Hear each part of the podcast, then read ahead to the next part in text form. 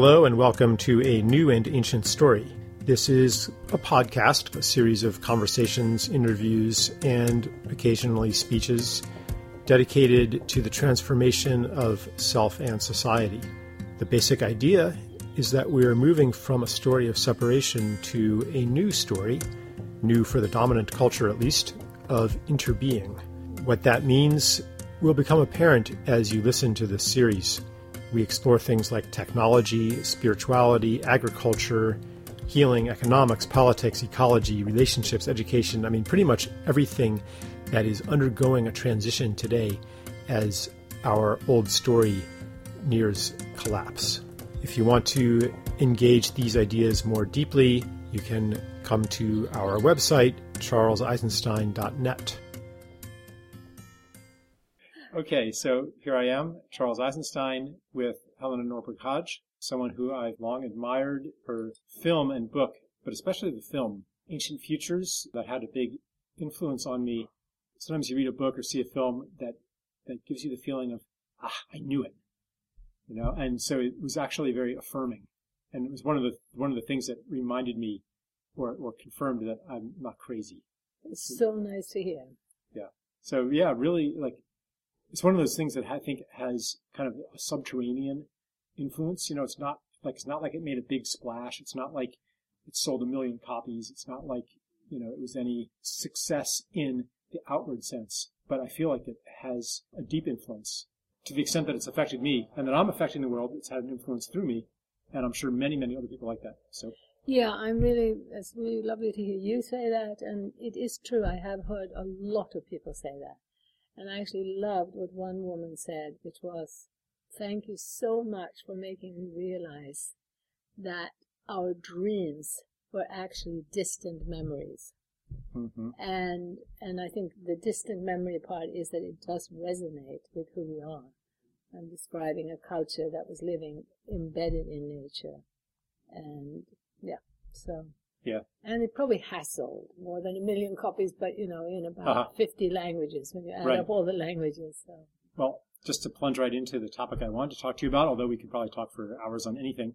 When people ask me about what my book is about, I'm hesitant to say climate change because that invokes a certain way of thinking, a certain set of responses. And frankly, most people are sick of hearing about it. So I want to engage a different narrative. And I bet you have something to say, even if I invoke a concept called carbon reductionism. Like just right off the bat, what's uh, what do you got to say about that? Well, I love it. I love it, and I think that as many environmentalists have noted, reductionism is at the very heart of our problems. You know, it has been this reductionist worldview that has given rise to technologies and to an economic system that has threatened to engulf and extinguish life, we could say. You know, it's, it's given rise to this huge monoculture and with very, very simplistic, linear, mechanistic thinking. And to the extent that we keep focusing narrowly on symptoms instead of trying to identify in a holistic way root causes, we, we really are fighting, fighting a losing battle. And I think also that the, the carbon reductionism comes out of what has now become a corporate, almost de facto government, where the think tanks that in those think tanks, the whole idea even of carbon comes as a very neat and tidy package, as a commodity, you know, linked to the reductionist thinking. Right. Yeah, it's a unitary cause, and it's a measurable cause. Yeah. So you can quantify it and therefore you can build financial markets around it yeah. and kind of incorporate it into the system that we have. Yeah. So if you're fond of the system that we have, then it's a very promising approach. And all we got to do is think of, you know, find some alternative fuel sources and can keep civilization on track. So a lot of people, though, I think are waking up to the fact that maybe we don't want to keep civilization on track. Yeah. In fact, I was so thrilled the other day. I don't know if you noticed this, probably not. In the New York Times, pretty sure it was the New York Times, there was an article saying, you know, we seem to be becoming less happy and, you know, we seem to have got something wrong. Hmm.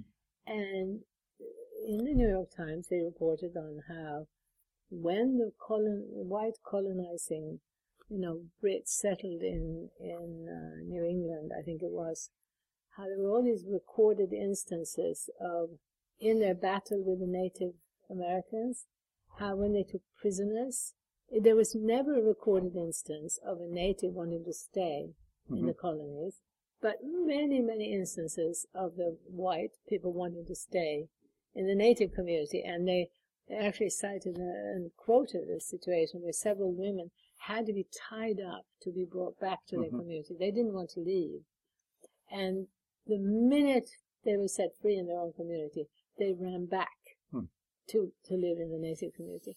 So I think we have, you know, from my experience in an ancient Tibetan culture, where I experienced a vitality and a joy and a, a peace of mind, a, a sense of self-esteem that was so deep that self wasn't an issue. And of course that came out mm-hmm. of an, the opposite of a reductionist view right. of who we are. A sense of really being interdependent with, you know, interbeing. You know, there's a lot mm-hmm. of language for feeling so deeply connected to others, including the plants and the animals, uh, that you experience yourself as something as a part of something much larger than yourself. And at the same time, recognize with humility that you are but a part of. Mm-hmm. So it's a very, um, and, and it was so clear that living in that way and seeing things that way, the combination of the structures and the worldview gave rise to incredible vitality and joy. Mm-hmm. Right. And so I could easily make an argument that someone living in that way, someone who has intimate connection to place to uh, animals and plants and and the weather and the landforms and the people, the community, and knows the stories that tie us together. The story of, you know, when your grandniece fell in love, the story of when my neighbor's son fell through the ice, you know, all these stories that, that create a world. Like I can see someone embedded in that is going to be much more secure in themselves because they're not this isolated, separate self that's dependent on money to meet his needs. But his whole life, a person like that, their whole life, they see that well-being depends on relationship. And they'll have a strong identity because they're known and they know everything around them. So they won't be driven to fulfill this emptiness, to fill it up with consumer goods and the kind of temporary security of money and being in control and dominating and, and so I can see that the, the state of being you describe, the state of relationship, is consistent with a much more ecological or sustainable way of life. Like I get that. And it's beautiful to me, but I want to play devil's advocate here. Yeah, good. Um, so I recently spent some time with a prominent environmentalist uh, who said, Charles, someday you're going to have to decide if you want to be relevant. And to him, relevant meant, hey, we've got a shrinking window here. And if we don't drastically cut carbon emissions very, very soon, then it won't matter if you go back to community. It, localism, that won't matter. It won't matter if you go back to place. It won't matter if you reform the prisons. It won't matter if you free the orcas. It won't matter if you practice regenerative agriculture. Well, none of this will matter because we'll all be cooked. So right now, if you're a person of conscience, you have to join my campaign. you have to, you have to work right now, put everything else down and work right now to cut carbon because there's not enough time. Maybe in a few generations we can relocalize, but right now we have to put all of our energy into the climate, the war against climate change. What would you say to that? I'd say that it is quite maddening to see that Al Gore, who's been heralded by most environmentalists as bringing this important message to the world, was a proponent of free trade as a vehicle for generating sustainable growth. And the whole framing was, you nasty consumers, you better cut down on your carbon emissions, change your light bulbs, don't drive your car, don't go on holiday. There was not a word from him about the fact that these trade treaties that he was supportive of were massively transforming the whole globe, pushing businesses to either grow or die, merge or die, and and as a consequence of these trade treaties, they were given more and more liberty to go and consume where labor was cheaper. And Mhm. in that competitive arena, that's what they had to do. As a consequence, we have had more and more redundant trade. In other words, countries are importing and exporting the same product milk, water, used batteries, used plastic. Yeah. And that enormous increase in transport is the main reason for climate change. That in turn is linked to a structural imposition of giant monocultures, ever larger monocultures in terms of food production, in terms of fisheries, in terms of forestry. Those monocultures, again, add massively to the problem. And yet, we don't hear about that. So for me, there is this huge information gap in terms of understanding the trade treaties that have, in a systematic way, systemically increased not only our fossil fuel consumption, but rare minerals, and uh, you know the and as I said, the imposition of monoculture. And, and they also set up conditions where uh, other countries are forced to convert their economies toward exports so that they can generate foreign exchange to pay back the development loans. And that process of converting into an export-led economy necessarily means building ports, burning fossil fuels, developing transportation infrastructure. So it's kind of the whole development paradigm has baked into the cake increased use of fossil fuels. However, the continuing to play devil's advocate here, um, the response might be, yes, that is very unfortunate. We were wrong. But now this has already happened and we need to convert this infrastructure to renewable energy sources and put all of our efforts into doing that. One of the one of the things that people really need to understand that this process of pushing businesses to mega merge, you know, ExxonMobil, mm-hmm. etc., etc., is continuing. So one of the most efficient and effective way of halting the destruction would be the increased destruction would be to immediately say no to any further ratification of deregulating finance or trade. That is a way of allowing the world to have a little bit of a pause. It's the central systemic thread in what has, of course, over 500 years been built on, on genocide, slavery, uh, and imposing this reductionist way of seeing the world, imposing consumerism on people. But right now, one of the most effective ways of giving the world a pause would be to say no further deregulation. But instead, these trade treaties that are coming far hard and fast have ever nastier teeth, including clauses, ISDS clauses, they call it investor state dispute settlement, where governments are signing in black and white that you can sue us if we do anything to protect the environment or to protect our Right. jobs. Like local, like if a locality bans fracking, they can be sued for Yeah. lost profits Yeah. and so on. And- if they ban they- GMOs, same thing. yeah. Yep. And there have been. I mean, the Swedish nuclear power company sued Germany for 3.7 billion euros because they decided to phase out nuclear after Fukushima. So it's it's an insanity. So I feel there's this two-track path that we, I think we really need to look at.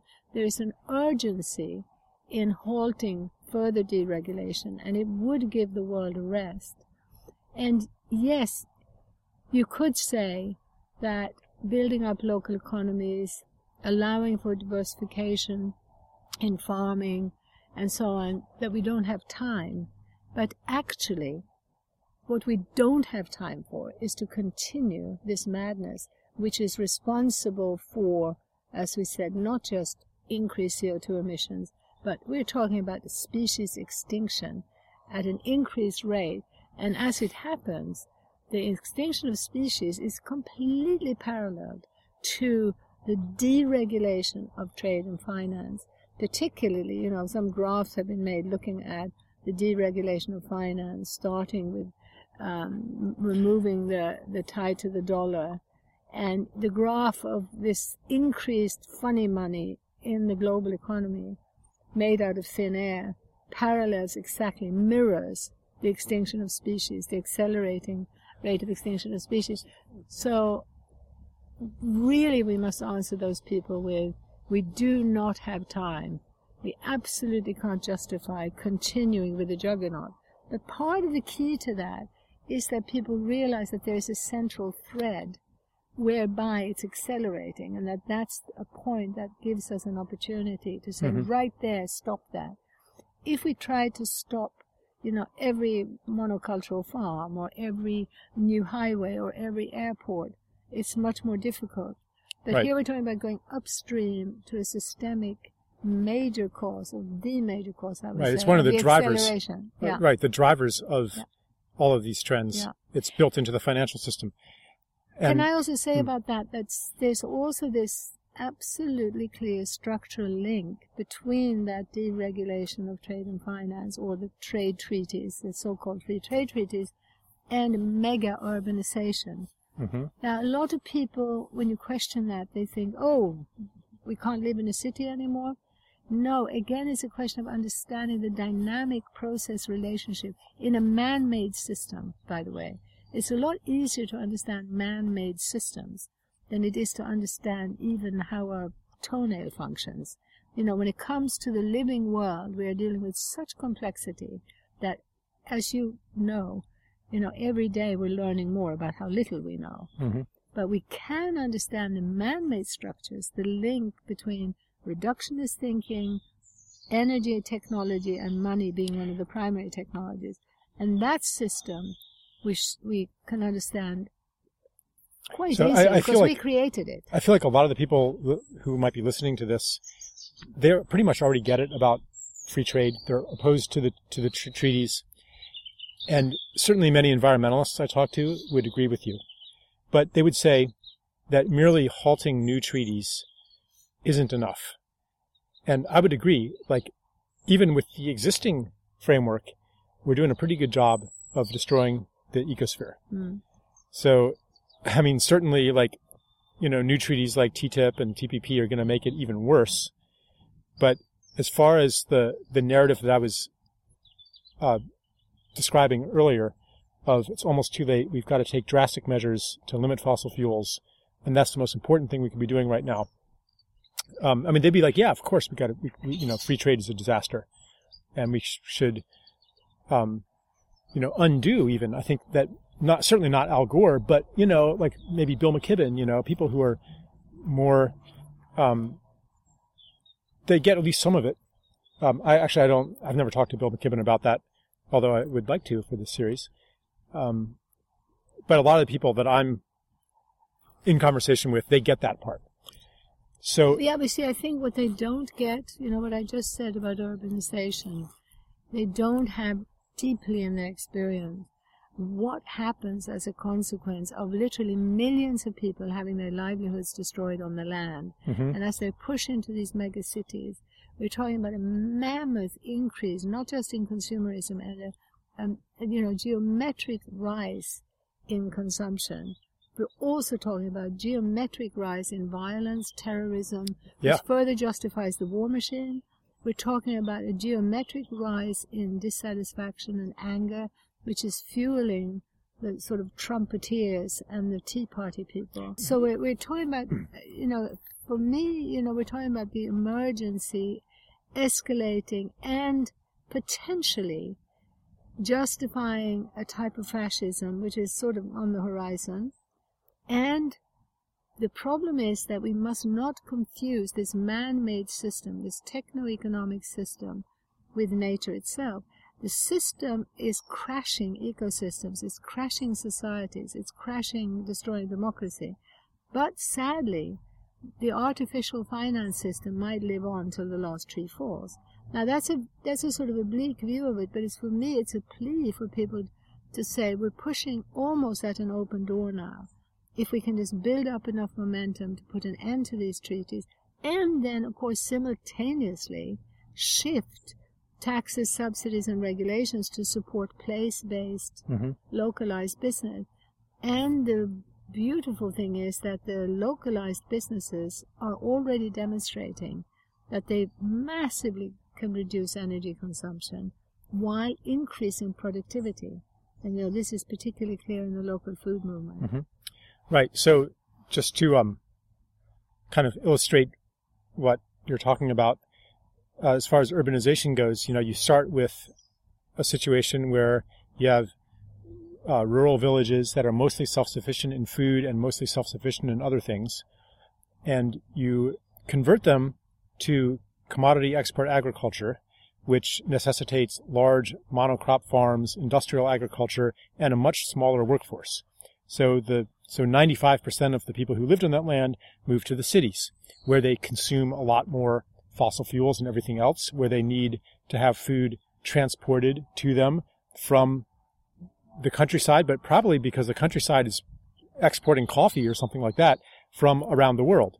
So built into to that scenario, no matter, I mean, yeah, you can say, well, let's, let's run that system on, you know, hydrogen gas made with solar panels or something like that. You can try to do that, but that's a huge undertaking.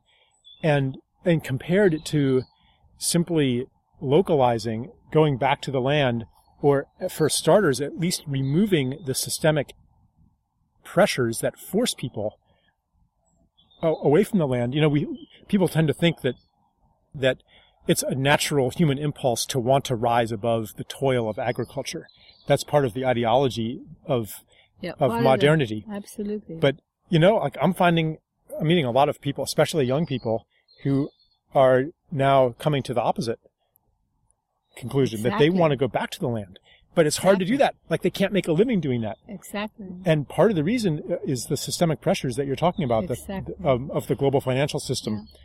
Yeah. And where they do manage to go back to the land, when they have a shorter distance between the market and production, this incredible shortening of distances, or not incredible shortening, but the shortening leads to these incredible benefits because the market that's closer to production stimulates and wants diversity. So you actually have got a market tool that encourages fundamentally ecological production by encouraging diversification.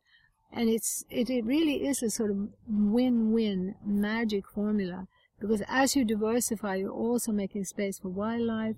As you diversify, you're reducing the need uh, that comes out of fear of losing the entire crop so that you reduce your dependence on chemicals. As you diversify, in any case, you don't need the same amount of chemicals.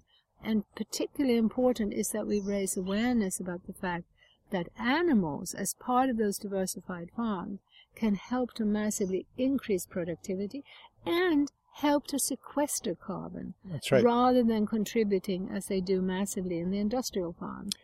Well, one, here's, yeah. here's an interesting um, uh, um, it was not too much of a sidetrack, but a lot of the practices um, of it could be called carbon farming. It could be called. I mean, I kind of hesitate to use yeah, that term, but that, no. but but regenerative agriculture yeah. that seeks to rebuild soil. Yeah. A lot of those practices actually don't work very well on an industrial scale. No, they don't. There's no, there's no, you know, generic formula for how to do that.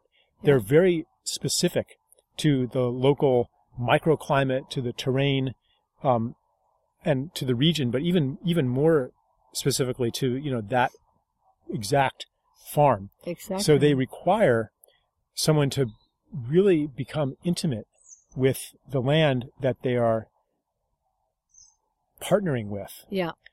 Um, to do this, and and I, one of the concerns I have about the um, carbon centric narrative is that it makes all of this be about this abstract universal quanti- this abstract universal substance that that you can quantify. And like when when you start thinking in those terms, then what naturally comes to mind are the practices that immediately reduce carbon on a large scale in a way that we can understand directly and measure. So that would be geoengineering things, um, biofuels, large hydro, you know, nuclear power plants, things like that, that the superficial math says these are a really good thing. They're taking way more tons of carbon out of the atmosphere than these small local practices.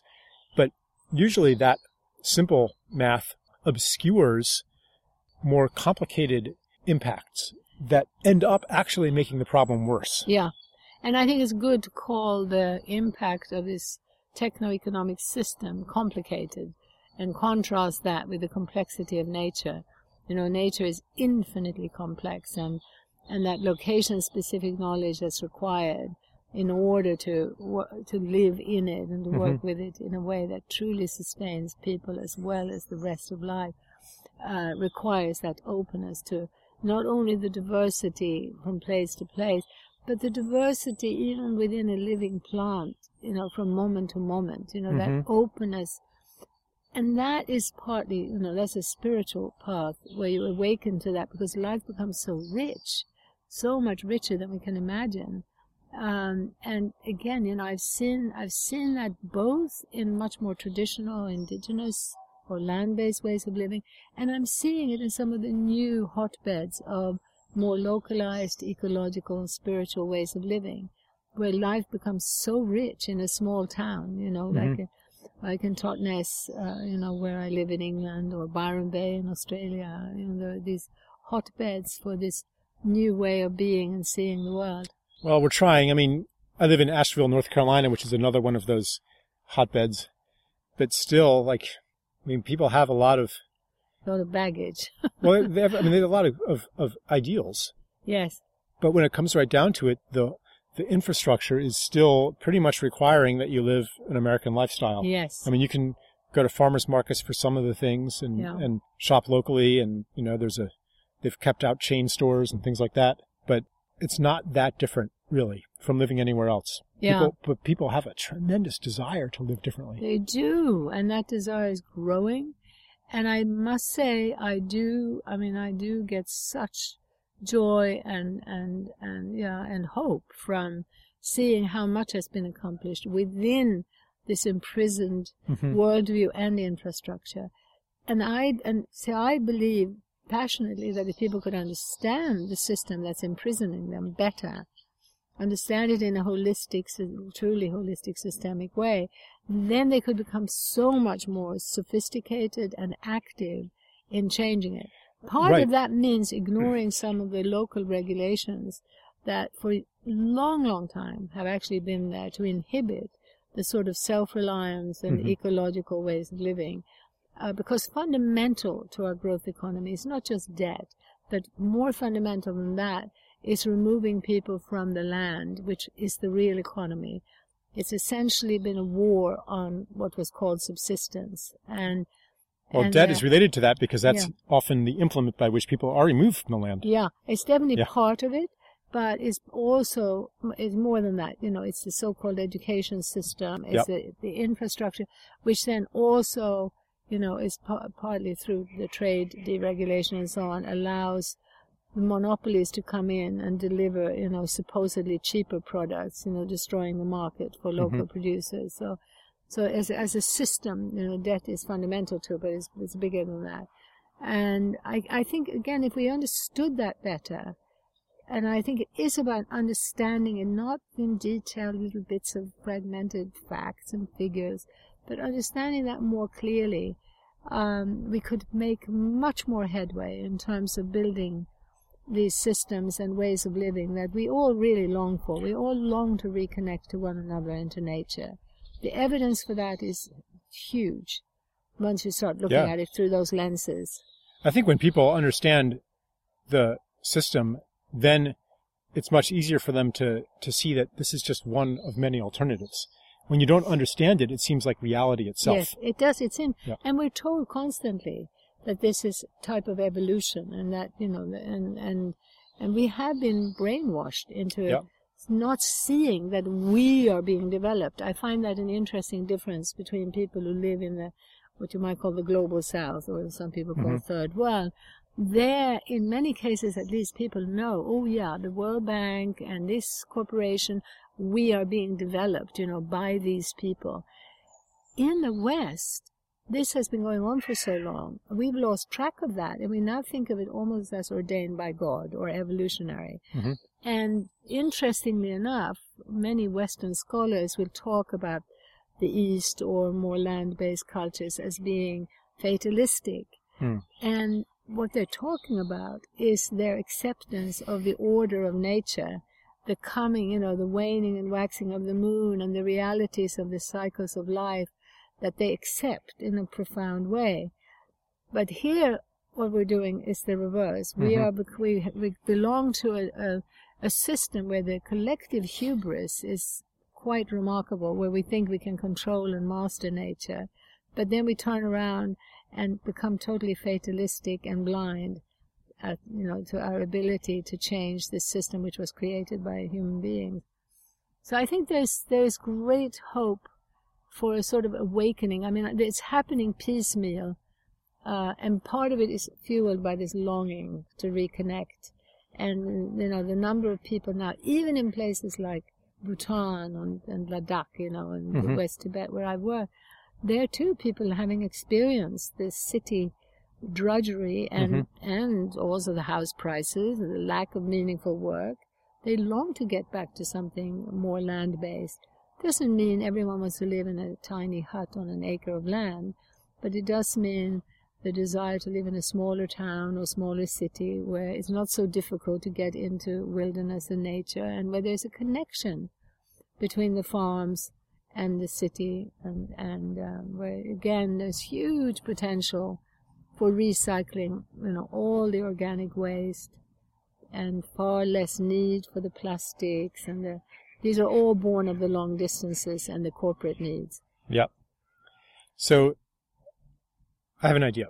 Um, like, you know, a lot of the stuff that you've been saying is, is something, I mean, you're really kind of saying it not to me, but to the people listening because you know that I already know all this. Yeah. Yeah So if we were just talking without this Yeah. thing, yeah like what is, what's like the real edge for you, you know? The real edge and are you talking then about the edge of difference between you and me Um, uh, not necessarily. It could be that. Um, or it could just be, you know, what, what's like, where's your question? Like, where's your uncertainty? my uncertainty is what is the best way to reach people? What is the best strategy?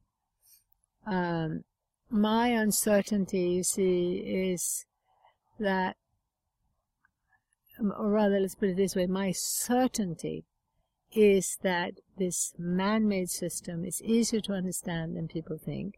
If we can see it not just through industrial lenses, that's where we get caught and where we start seeing this is either evolutionary or too big to change. But when it's seen from the lenses of living in place-based, nature-based cultures, then it just seems so silly and so absurd that we're continuing in, in this Yeah. way.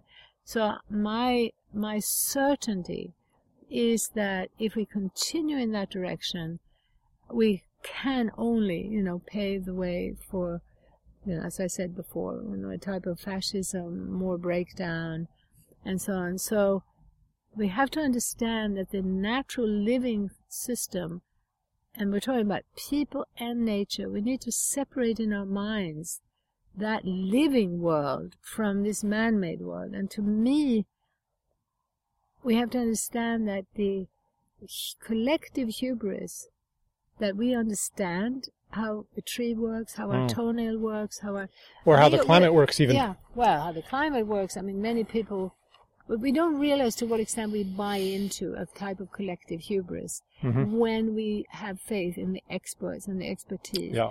We don't understand how much we buy into a collective hubris when we talk about the internet as Gaia's nervous system.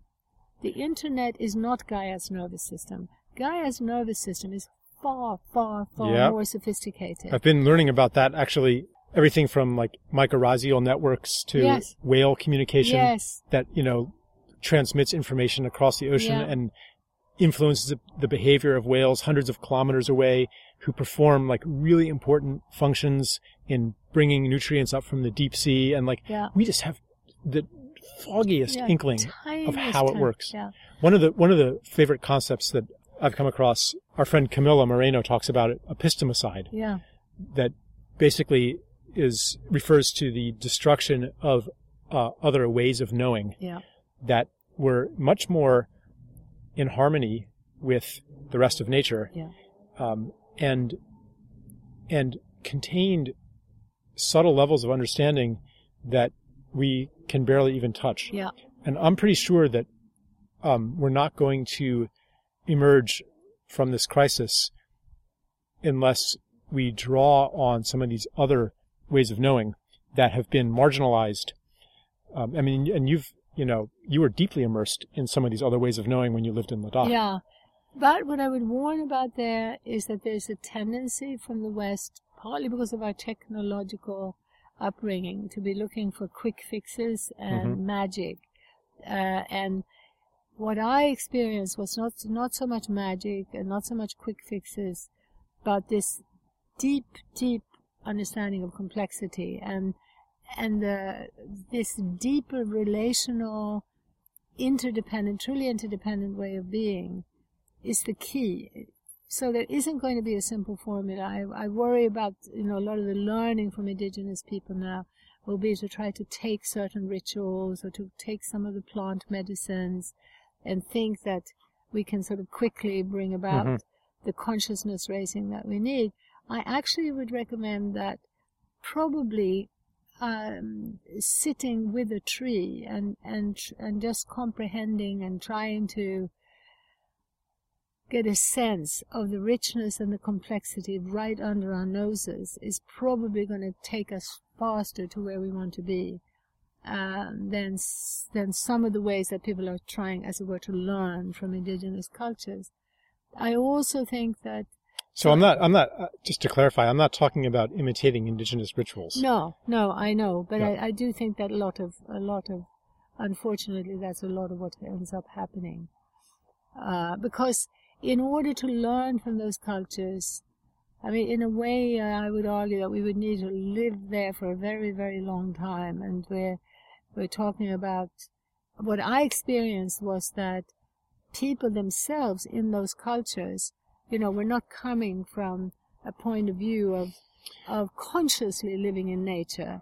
All right. So, so like, I might say the same thing though about the practice of, you know, sitting and really being with a tree. Yeah, Like that's Yeah. when, when you use that, when you're enmeshed in, um, a, a set of relationships that includes that tree, when you use the tree's leaves or roots for medicine, Yeah, when you are, you know, when you have that kind of relationship to the tree and the soil that it's in and the place that it's in and the birds that nest there and the insects and so forth, that's a very different experience than the kind of spectacle that we've made of nature here, where being with a tree is something that is like this spiritual thing that's outside of life. yeah, no, Like I'm a little, I mean, I do think that it has value, yeah, um, but it's also, you know, it's just a little bit too easy to fit into life as usual. I agree. I agree. I totally agree. Actually, totally agree. Um, it's just that sometimes when I guess you know I'm pointing to that as opposed to going off to indigenous cultures because often you know the damage that's done there can Through be the far greater. Ecotourism, of yeah, course. yeah. So Yeah. that in a way, staying closer to home and closer to the living reality of the, you know, the earthworm and the grass under your feet may be a bigger, uh, that may be a better teacher. And yet, it's absolutely not enough, as you say, because it requires the interrelational way of being over time. And and I also wanted to say, you know, that one of the things before when we talked about how the dominant system operates, and you talked about people going into the city and so on. I saw in many of these cultures how when you have an economy that is clear about the fact that it depends on nature, Mhm. so you know that actually what you need comes from nature, you will get automatically a decentralized demographic pattern. It is completely inefficient and can't possibly work to all huddle together in some high-rise building. So structurally, getting back to the reality that every single thing we need comes from the land, understanding also that decentralizing, even on a crowded planet, is really the only way that we can reduce our ecological footprint. So however many people we are, absolutely we have to warn people about buying into this myth that we're too many now to go back to the land. Every step of urbanization is actually more resource intensive. Oh yeah, we could And totally go back a- to the land. I mean, in the in the United States, if we just replaced the number one irrigated crop, which is lawn grass, Yeah, with gardens, yeah, we could yeah. feed Yeah. like 500 million Yeah. people. Yeah, Yeah. yeah, and that, and unfortunately, you know, uh, maybe don't know the extent to which among idealistic young ecological architects and ecologists, sustain, you know, studies of sustainable development, all of this, there's massive propaganda for urbanization, you know, and James Lovelock, a lovely man, but he's a proponent of urbanization, nuclear power, and synthetic food. Uh, so we, we really need to sort out some of these key concepts in this Yeah. enclosure of our minds. I mean, I feel like the- the, the- wrong direction. The young people that I interact with, um, they're way, way past that. Yeah, Yeah. yeah. They're not. They're not. But but I think you're not you're not interacting that much with people who are getting you know their degree in ecological architecture. You're probably interacting No. more with people who've already gone beyond that. I'm interacting with people who maybe got their degree in that and became disaffected with it. Yeah, yeah, Um, yeah. yeah, yeah.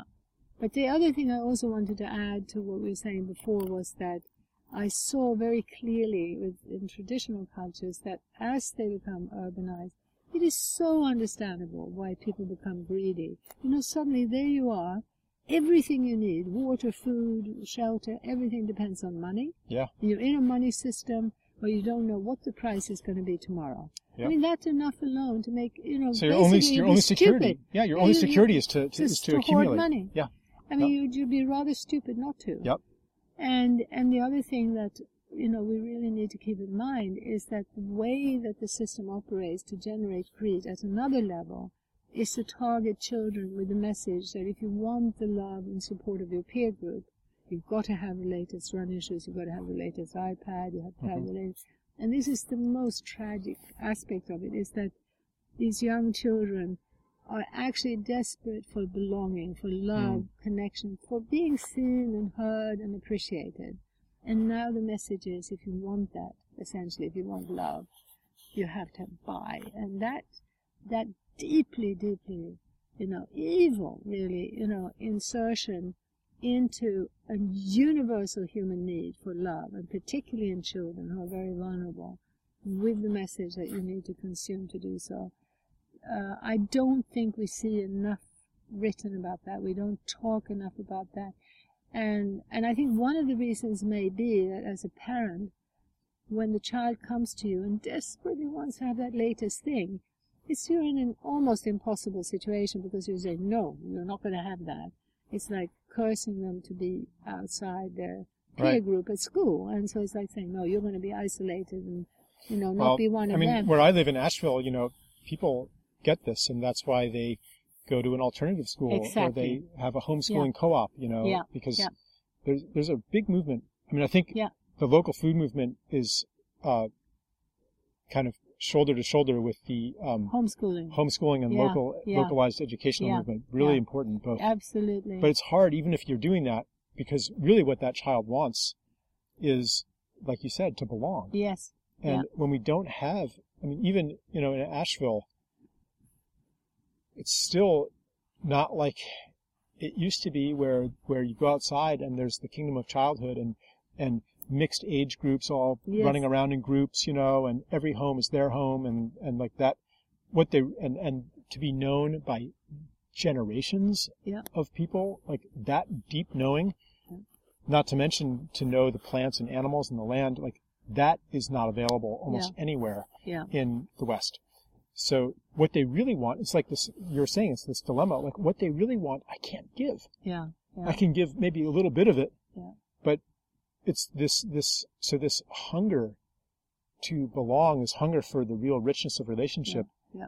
is just not available. Yeah, well, I mean, I would say that, you know, I would urge everybody to very consciously connect with like-minded people to the greatest extent they can. That even if they manage to connect with two or three other families so that as a mm. group they exit from the stranglehold of this prison, that can help. And it can work. I mean, I do know of cases where it worked. But this is also why we recommend this two-pronged approach, where we realize that collectively, on a larger scale, we need to grab hold of corporate rule and bring it back to society, bring it back, you know, through the, with the help of the nation state.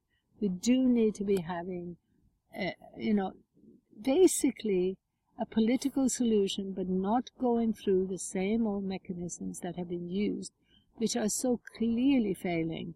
we are we must now understand that when we send individual representatives or tiny parties into the political theater, we're not going to get anywhere. We've got to build up the movement on the outside and then come in Mm-hmm. and demand change, make right, change. to change the conditions in Yeah. which politics happen. Yeah, yeah. I want to offer Yeah. a metaphor that, that might accurately sum up the point you're making about the economic conditions underneath, um, you know, carbon emissions and climate change and the futility of addressing them, um, primarily on the superficial level. It's like, it's like, imagine like we're on a tread, like a conveyor belt to hell Yeah. or over a cliff yeah. and the conveyor belt the conveyor belt's going faster and faster and and the conveyor belt is emissions so the kind of mainstream carbon reductionistic or carbon centric viewpoint Yeah. is basically telling us turn around on that treadmill and run as fast as you can the opposite direction Yeah. Yeah. but what you're saying is let's stop the treadmill Yeah. let's Yeah. stop the conveyor belt Yeah, and stop the conveyor Yeah. belt. Yeah. And and you know, in stopping the conveyor belt, we won't have solved everything. But I you know, the the amount of understanding and, and movement that it will we will require to do that, I think could grow very rapidly. But it needs to be much, much bigger. Bigger also in terms of mindset. We need this big picture activism. Because right now there is a focus on individual trade treaties. Mhm. We need to understand that these trade treaties, whether bilateral or multilateral, you know, they all need to be halted right now. Right. And and a lot of the critique of the trade treaties is very specific to, to to specific country it's the- specific treaties. or it's like you know it's this provision of it that's to be Yeah, criticized and that there's yeah. not really a holistic No. uh, Yeah. I mean, except on the far left, really, a holistic Uh, critique. I don't even see it on the far left because I think the really genuinely holistic critique needs to include the understanding and the deep understanding of eco-literacy, meaning ecological literacy as well as economic Mhm. literacy.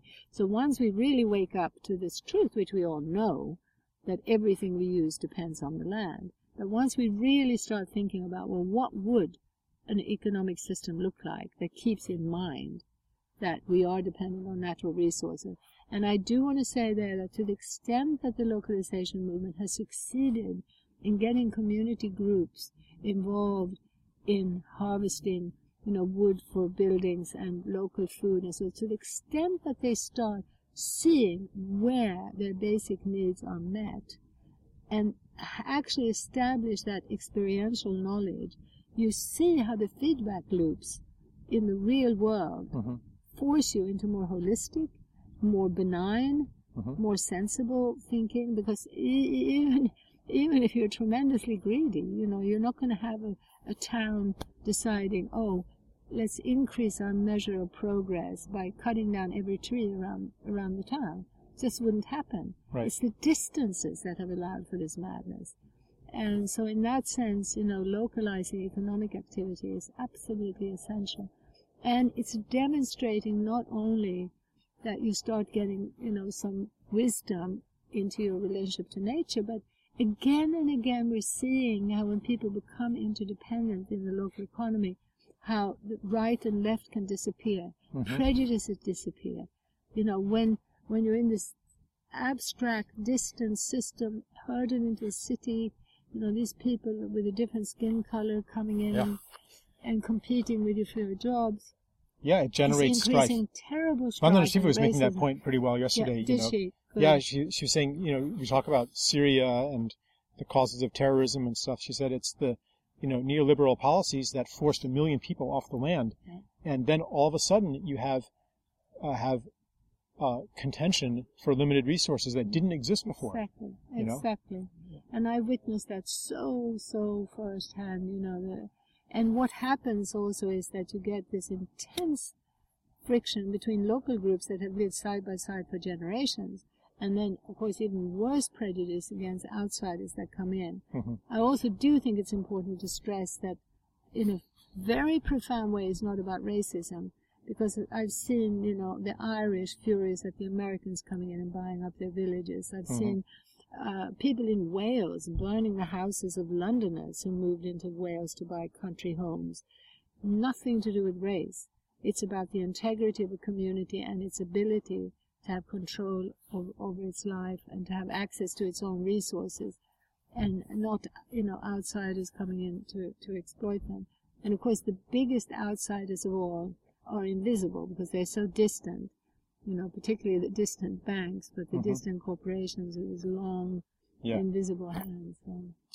All right. Well, uh, maybe let's finish with one more little Yeah, thing, just yeah. to return to the original question. Yes.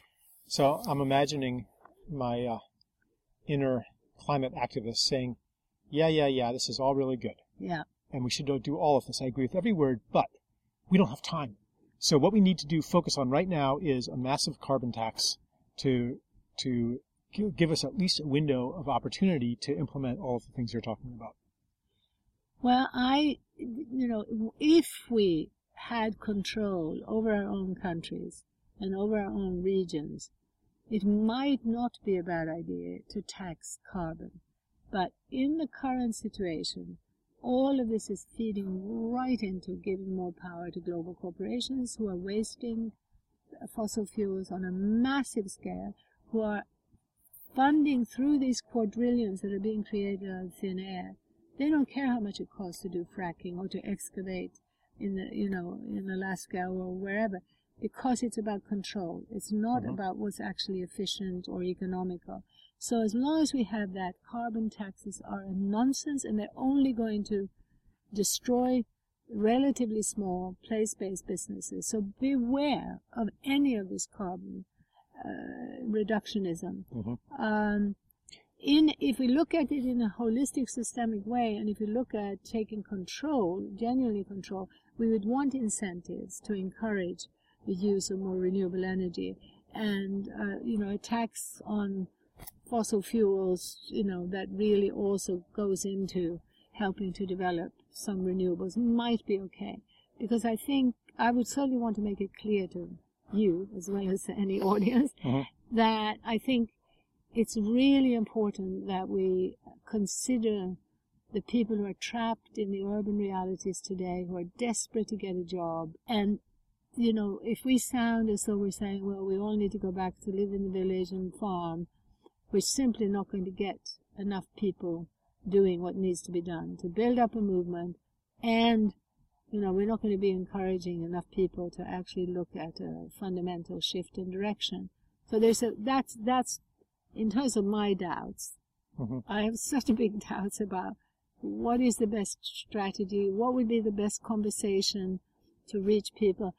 And I, I wanted also to say, maybe I'll just quickly say it here now too, it, it related to all of this is the understanding that language itself is part of our problem. That, you know, as you go deeper and as you go into much more profound understanding of how we need to live, then we'll realize that we have to treat language very differently from the way we've been treating it in modernity. Mhm. And it's so interesting to me that in the ancient Tibetan language that I speak, you cannot speak so shallowly and simplistically as we do. Above all, what it shows is that in a sensible, genuinely ecological society, you respect experiential knowledge and you question second-hand knowledge. Uh-huh. We have inversed that in modernity, which is, you know, profound and very dangerous change.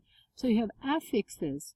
So if you're talking about, you know, this scarf of mine has got red and blue in it, and Uh-huh. I'm looking at it right now, your verb will show that this is something you have experienced and that actually it happens to be right now in your Uh-huh. view. You can't sit and say, you know, in China it is like this. It's just not possible. Wow. You'd have to be saying, in China it is said that it may be like that. And, and so, So the language has relationality embedded into it. absolutely. Yeah. And particularly this relationality that understands and respects experiential knowledge. Mhm. You know, what we're training ourselves at schools and universities is to be so distrustful of experience. It's dismissed as anecdotal. It's Right. You're dismissed supposed to strip subjectivity Yeah, from from your writing and yeah. complete. And you know, anything you write down, you know, if someone else didn't say it in a book, you know, if it isn't sort of third-hand knowledge, it's not worth anything. But um, what I what I want to come back to, having said that, is that this kind of discussion about language and so on is not going to help us build a movement with those people who are struggling, you know, just now to pay the rent, to pay the mortgage, hoping their child may Right. have a chance of finding a livelihood. But I think that the big holistic picture of the disastrous effects of corporate rule through an avenue of trade treaties, through a conveyor belt of trade treaties, that is an image and a vision I think we could get a lot of people behind trying to Mhm. stop. And I do believe that from left to right, the idea that we would be looking at an open, globalized, if you like, localization, where through international collaboration and support, we want to support the strengthening of local economies worldwide. You know, strengthening local economies worldwide, I think is something that people would get behind. And so I don't, you know, what I feel is that I'm maybe talking to the wrong audiences all the time because I think that, you know, in a certain way, you know, I'd like to talk to some of the people who are likely to vote for Trump or the people who who have joined the Tea Party who, you know, might actually really respond to this idea that we want to move from corporate rule to community rule. I think that Donald Trump is actually tapping into a lot of that sentiment, you know, just because of his anti-establishment image. You know, that's what people are voting for. It's it's not that they're necessarily racists, it's that they think that the normality that's been presented to them is no is, is intolerable. Yeah. And and they Yeah. will they you know, they feel disaffected, they feel alienated. Yeah. And I do think it's very important to realize that the fact that Hillary also had to talk about trade treaties is a sign of people power. Yeah. And we should realize, you know, that if we keep pushing in that direction, we can have leaders that are not madmen like Trump, you know, not leaders who are not going around saying that children should carry guns in school and that they'll be Right. safer that way. You know, that is extremely frightening and and I, I, I really think that there is, you know, the potential for this sort of aha experience and that consciousness in this way can expand very rapidly. But, but as I keep saying, I think we need this two track thing. We need to be looking at the dominant system to understand its contours and understand how we may be contributing to it ourselves and how much we're weakening our efforts to try to strike an alternative path and an alternative lifestyle if we don't if we don't understand the dominant system better. And I think I'm so thrilled about your book about climate because I see, you know, the dominant climate debate, you know, just taking masses of people in the wrong direction, Mhm. supporting, you know, absolutely mad and basically corporate pseudo solutions. Right. I mean, to answer my own question about, you know, the carbon tax and stuff, like, I, am pretty sure that something like that is going to happen. Um, that we are going to massively reduce carbon emissions and that everything will continue to get worse because that's just such a superficial symptom of a much deeper problem. Well, I worry that if we don't have more eco-literacy, both ecological and economic, I worry that we won't even actually be reducing carbon. I worry that what's going to happen is, as it does with most of these things, that individuals and smaller businesses, national businesses even, will be crippled and become, you know, go go extinct as the giants continue not only to pump out more and more uh, CO2, but continue with massive excavations and Yeah.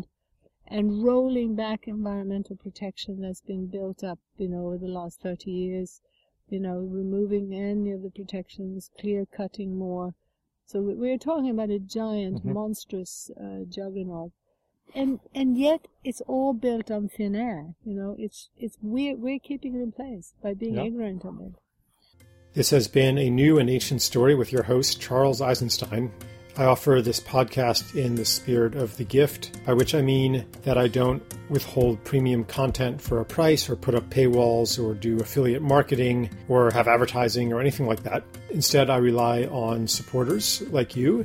If you would like to support it, you can subscribe at charleseisenstein.net for a small monthly amount, or you can subscribe for free as well. Either way, you get the same content, everything's the same, and you'll be notified every time a new podcast comes out. Also, on the site, you can find archived episodes along with everything else that I produce essays, books, videos, online courses. Thank you very much for listening, and I'll be with you again next time.